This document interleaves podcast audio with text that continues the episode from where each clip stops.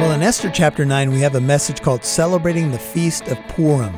Now, in previous message, I said Purim, and I was corrected. It's actually Purim or Purim. And it was celebrated not that many weeks ago as a remembrance of what happened in the book of Esther, how God turned things around using Mordecai and Esther. We're going to examine the Feast of Purim today on Walk in Truth. These are the teachings of Pastor Michael Lance. It's our goal to build up believers and to reach out with God's truth to all people. Before we get started with today's message, we want to let you know that this is a listener supported ministry. Call with your gift at 844 48 Truth. That's 844 48 Truth. Now, here's Pastor Michael.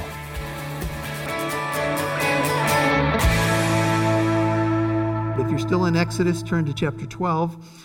As we look at the uh, Passover, the first spring feast I mentioned to you.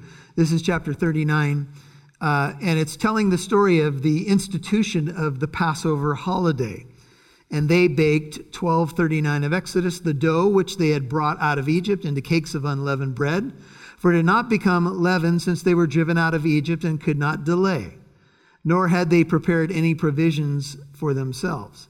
Now, the time that the sons of Israel lived in Egypt was 430 years.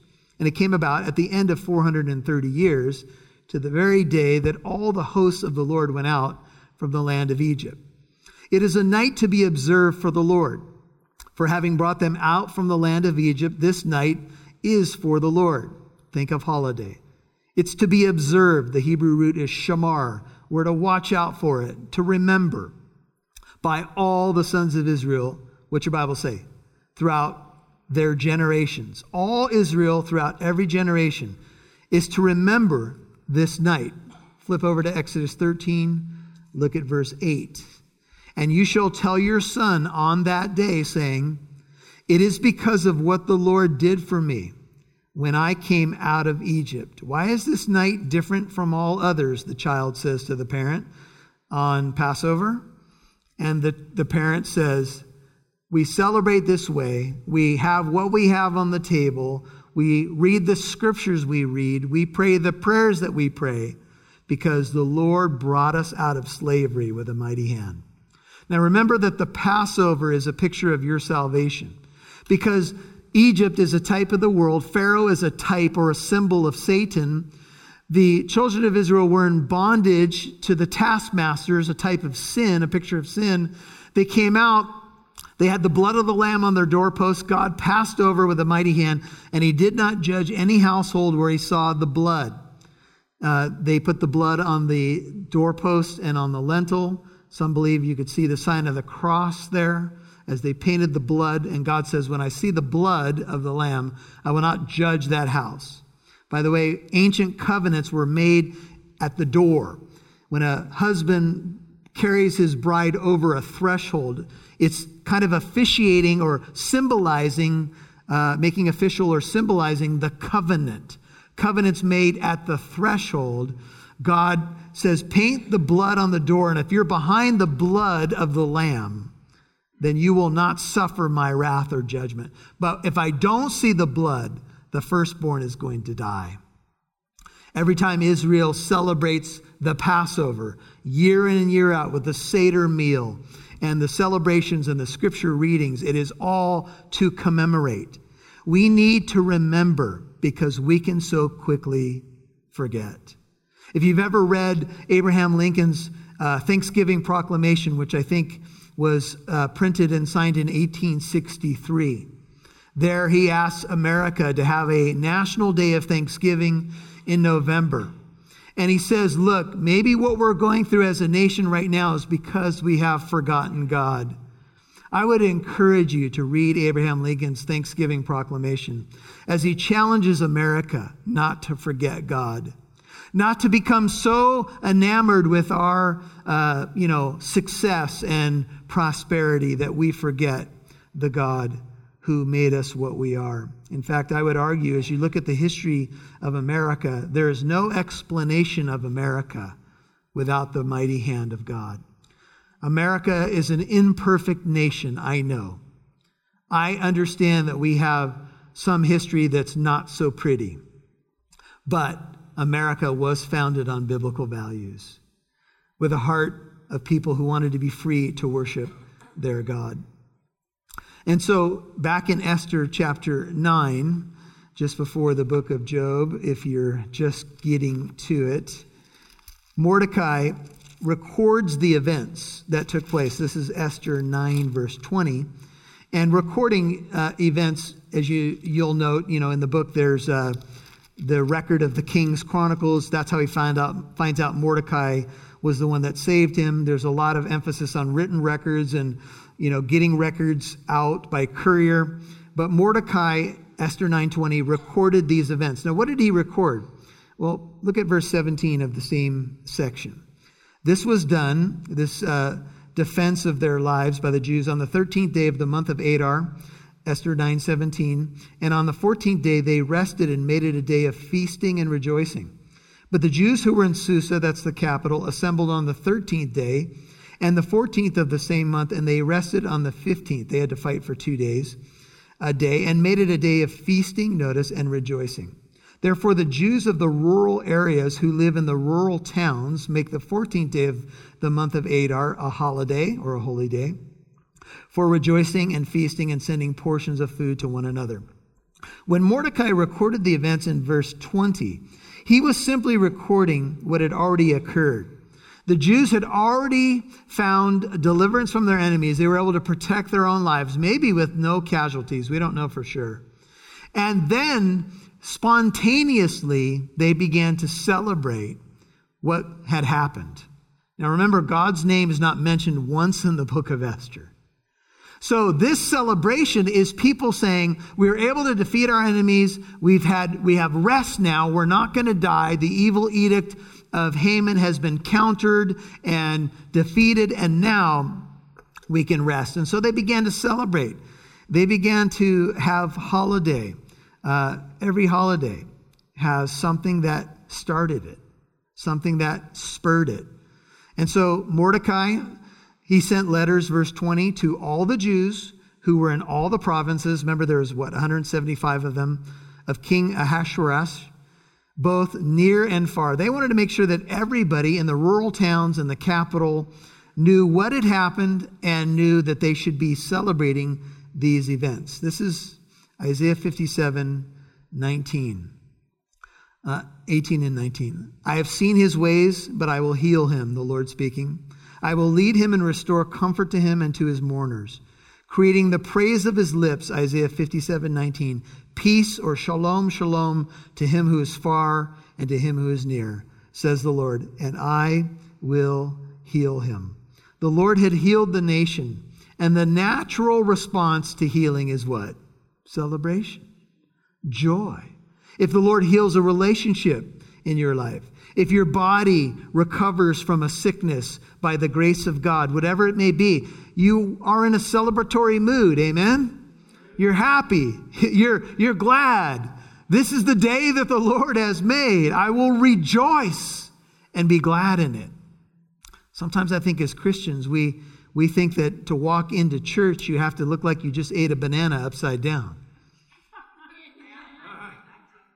Right? That's not what the Christian life's about, you guys. Now, I know some of the Christian life has a serious aspect to it. Of course, we have a spiritual battle. But look, we take ourselves seriously enough, don't we? Maybe we need to calm down a little bit and learn how the Jews party. now, I'll say this to you. Unfortunately, in the Jewish feast today, if you read a little bit about Purim or Purim, they abuse alcohol. Don't do that. You don't need to abuse alcohol to have fun. The Lord and His Holy Spirit is what should be filling your life.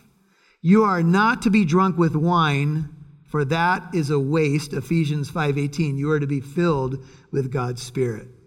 Now you are wise enough people, I think, to understand what you can and can't do. How to use your freedom wisely, but you don't use your freedom for license. Freedom or liberty is given to you by God to do what you ought, not to do what you shouldn't.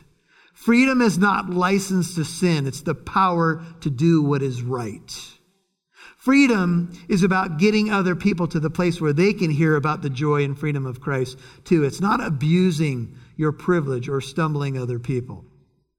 Now, I want to show you one other passage that I think uh, has this theme of rejoicing and healing, and it's in Jeremiah, and it's written to the, uh, the captives with a promise of hope. So it's to your right. Uh, I would encourage you to turn here because I think you're going to want to see this and mark this. This is Jeremiah 31 and this is verses 10 through 14. Jeremiah 31, 10. Hear the word of the Lord. O nations, Jeremiah 31, 10, and declare in the coastlands afar off and say, He who scattered Israel will gather him and keep him as a shepherd keeps his flock. 31, 11. For the Lord has ransomed Jacob and redeemed him from the hand of him who was stronger than he. And they shall come and shout for joy on the height of Zion. They shall be radiant over the bounty of the Lord, over the grain, the new wine. Uh, all of the feasts uh, have to do with ingathering as well, or celebrating God's bounty in an agrarian culture where you had to grow crops to survive. Over the grain, the new wine, the oil, over the young of the flock and the herd. Their life shall be like a watered garden. They shall never languish again, hope for captives in a difficult spot. Then the virgin shall rejoice in the dance, the young men and the old together. For I will turn their mourning into joy, will comfort them and give them joy for their sorrow. And I will fill the soul of the priest with abundance, and my people shall be satisfied with my goodness, declares the Lord. You'll hear more from Pastor Michael in a moment. Did you know God's name is not mentioned once in the book of Esther? But his fingerprints are all over it. The famous verse, and who knows whether you have not attained royalty for such a time as this, tells us that Mordecai sensed God moving in the darkest of times. This is a story about ordinary, everyday people taking a stand and becoming vessels through which God saved a nation. The story is filled with satire and seriousness, but it ends with celebration as God turns things around for good as only He can.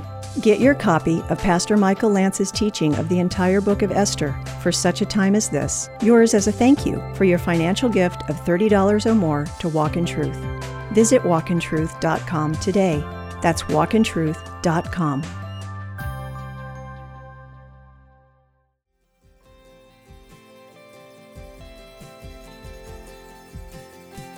Remember, you can listen to today's program and previous ones whenever you want on our website walkintruth.com. That's walkintruth.com.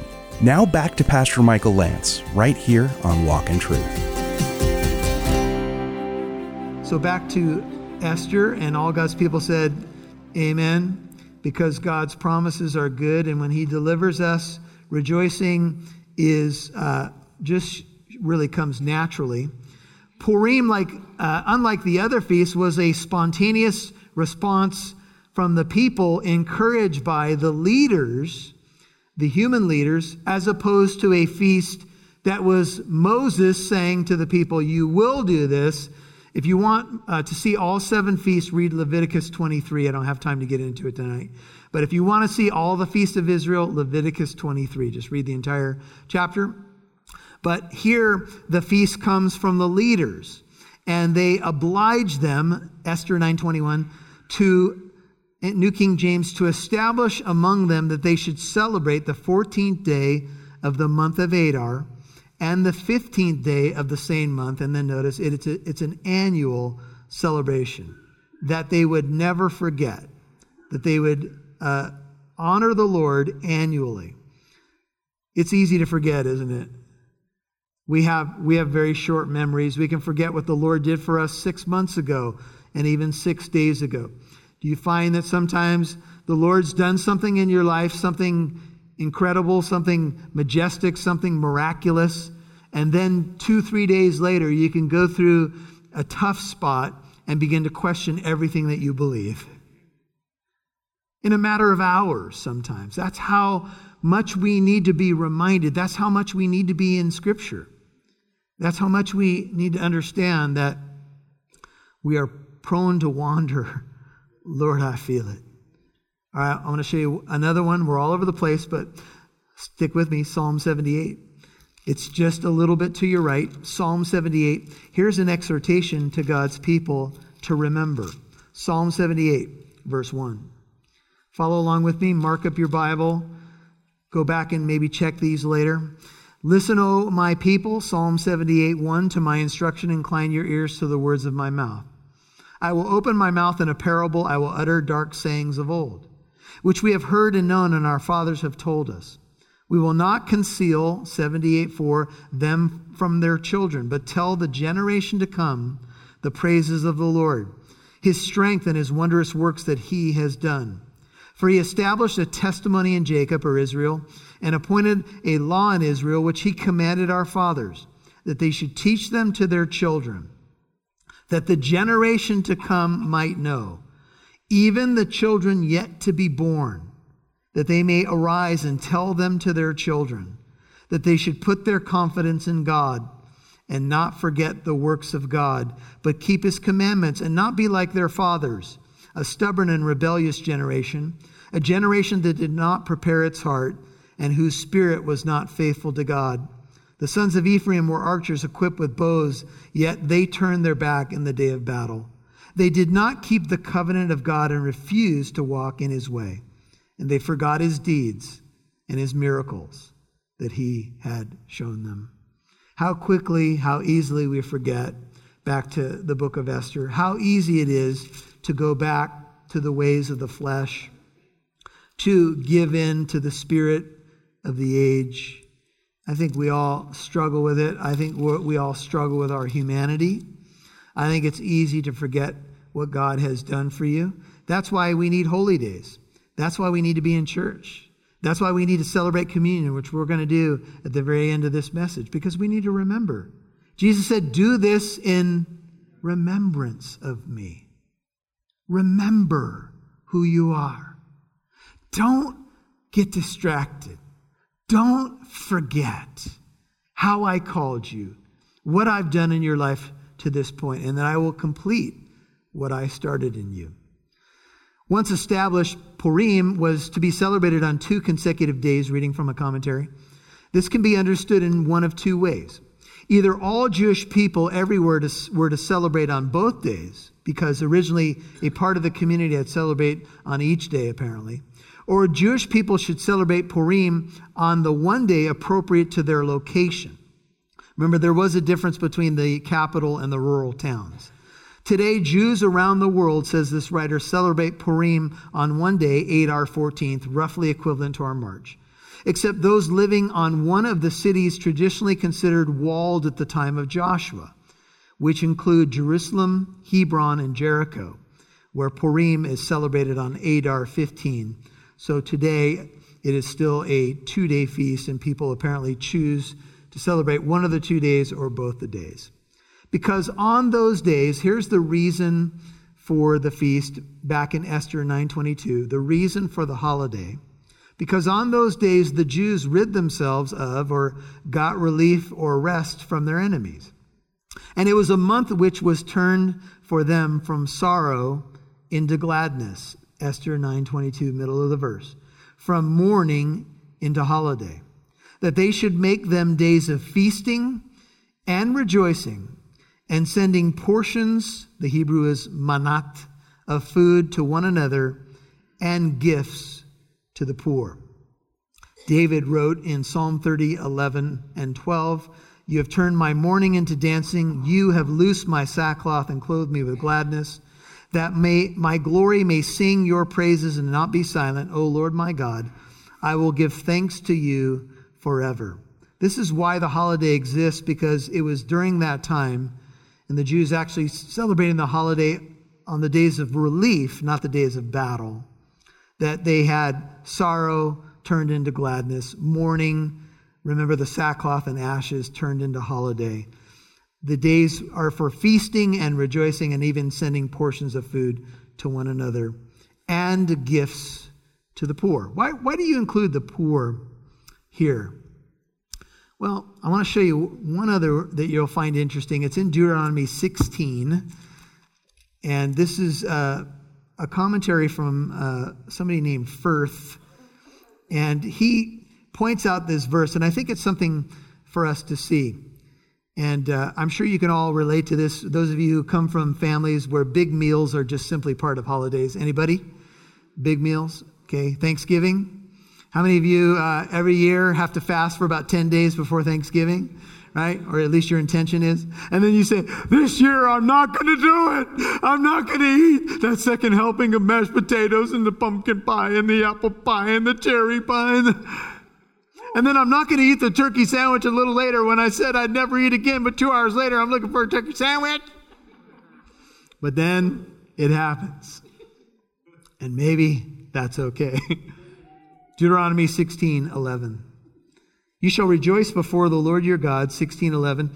And you and your son and your daughter, your male and female servants, the Levite who is in your town, the stranger, and the orphan, and the widow who are in your midst in the place where the Lord your God chooses to establish his name. You shall remember that you were a slave in Egypt, 1612, and should be careful to observe these statutes. You shall celebrate the feast of booths or tabernacles seven days after you have gathered in from your threshing floor and your wine vat. And you shall rejoice in your feast, you and your son and your daughter, your male and female servants, the Levite, the stranger, and the orphan, and the widow who are in your towns. Seven days you shall celebrate a feast to the Lord your God in the place which the Lord chooses, because the Lord your God will bless you in all your produce and in all the work of your hands, so that you shall be altogether joyful. There's some more instruction there about the major feast, but you get the point. They were instructed to include the poor those who are maybe not as well off, back to Esther, and we'll finish it, in their celebrations. Have you considered that? Have you considered widening your table at holidays? Some of you do that. Some of you have opened up your home to maybe people in the congregation who don't have a large family. They, they, all their other families out of state. Maybe a widow, maybe uh, somebody that you know that you know doesn't have anywhere to go. They don't have family close by. They don't have all the things that maybe you have. And you you do something very biblical when you do that. You say hey hey do, do we have plenty of food at our family celebrations? Yes we do. How about we open up our table? How about we let somebody else into the circle of our tradition? Tradition. Right how about they get exposed to our prayers and our lives? You know, in our culture, if we want to win more people to Christ, one of the key ways is going to be through hospitality. It is going to be literally opening up our homes to folks who need to experience the love of Jesus Christ and see that in our church family and our own families. So, are you opening up your home more? You know, when you open up the door of your home, you open up the door of your heart. And maybe there's someone in your fellowship you go to church with who doesn't have anywhere to go on a holiday. You know, my own kids have really shown me, my own nieces have shown me the way. They've done this with several people, inviting them into our family celebrations, people that we love and maybe they didn't have family close by or nowhere else to go. And it's just a great way to show the love of Jesus. And we can do that through our home Bible studies. Think about that, pray about that, and think about winning more people by opening up those doors. Well, hey, I'm Pastor Michael Lance, and you only have a few more days to get a copy of the entire book of Esther on flash drive. Yours with a gift of any size to walk in truth. You help us both stay on the air and potentially expand this ministry. And of course, the main purpose is to reach more people like you and me. You know, radio ministry has been such a blessing to me over the years. So many teachers that have blessed my life. And I'm so glad to be able to share with you on your commute or in your home or wherever you are uh, to partner in the gospel and encourage your walk with Jesus. So visit walkintruth.com to donate. You might want to just shoot us a little note and say, hey, I'm listening and I appreciate you guys. We read everything that you send and we're deeply appreciative of your encouragement. Now, you're probably wondering, well, what's the next series on Walk in Truth? What are we going to hear on Monday? Well, it's definitely one of the more controversial ones. That's right, it's the book of Numbers. No, I'm just kidding. It is the book of Revelation. You know, we've been praying about what to air next, and uh, the book of Revelation is certainly intriguing and timely. And it's a revelation of Jesus Christ, but it's also a revelation of the future. You could say it applies to our churches.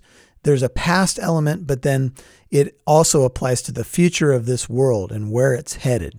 It's, it's an incredible study, and we look forward to bringing it to you on Walk in Truth. Well, make sure you turn in tomorrow as we look at the conclusion of the book of Esther called Celebrating the Feast of Purim. It's time for the Jews to party and celebrate all God has done. And until then, may you have the joy of the Lord and his peace in your heart. May God bless you. Thanks for listening to Walk in Truth, encouraging you to reach out with God's truth to all people.